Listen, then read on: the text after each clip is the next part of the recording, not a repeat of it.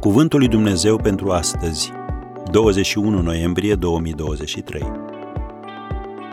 Navigând pe Marea Pierderilor.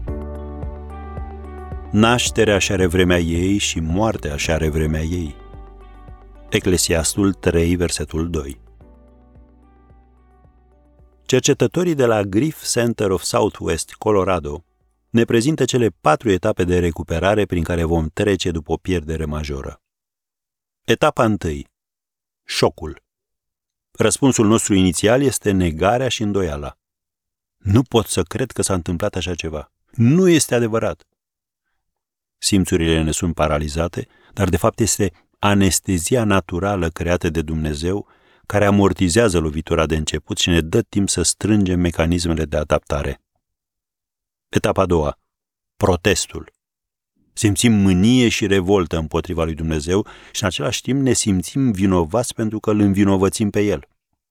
Este posibil să dăm vina pe noi înșine, pe doctori, chiar pe cel care a plecat dintre noi și să punem sub semnul întrebării dragostea și credincioșia lui Dumnezeu. Chiar să negociem cu El. Dacă faci o minune și-l aduci înapoi, eu voi face cu tare lucru. Etapa a treia. Dezorientarea. Totul pare că se năruie. Stilul de viață pe care îl știam și care ne făcea plăcere devine haotic. Visele pe care le prețuiam se evaporă. Ne simțim neajutorați, neputincioși, pierduți într-un univers străin și gol. Pierderile secundare sunt iminente. Nesiguranță financiară, dislocare socială, depresie, pierderea concentrării și așa mai departe. Suntem convinși că viața nu va mai fi niciodată normală. Supraviețuim de la un moment la altul și ne e frică să anticipăm drumul care ne așteaptă. Etapa a patra. Reorganizarea. Durerea continuă face loc valurilor de tristețe care variază ca frecvență și intensitate.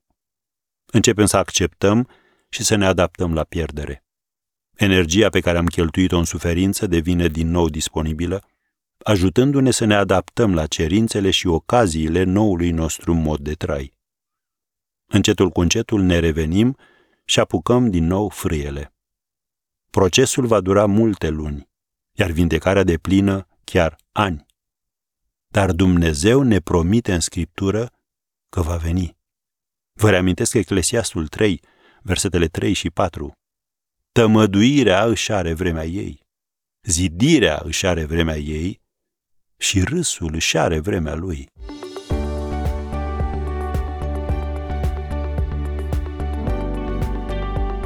Ați ascultat Cuvântul lui Dumnezeu pentru astăzi, rubrica realizată în colaborare cu Fundația SER România.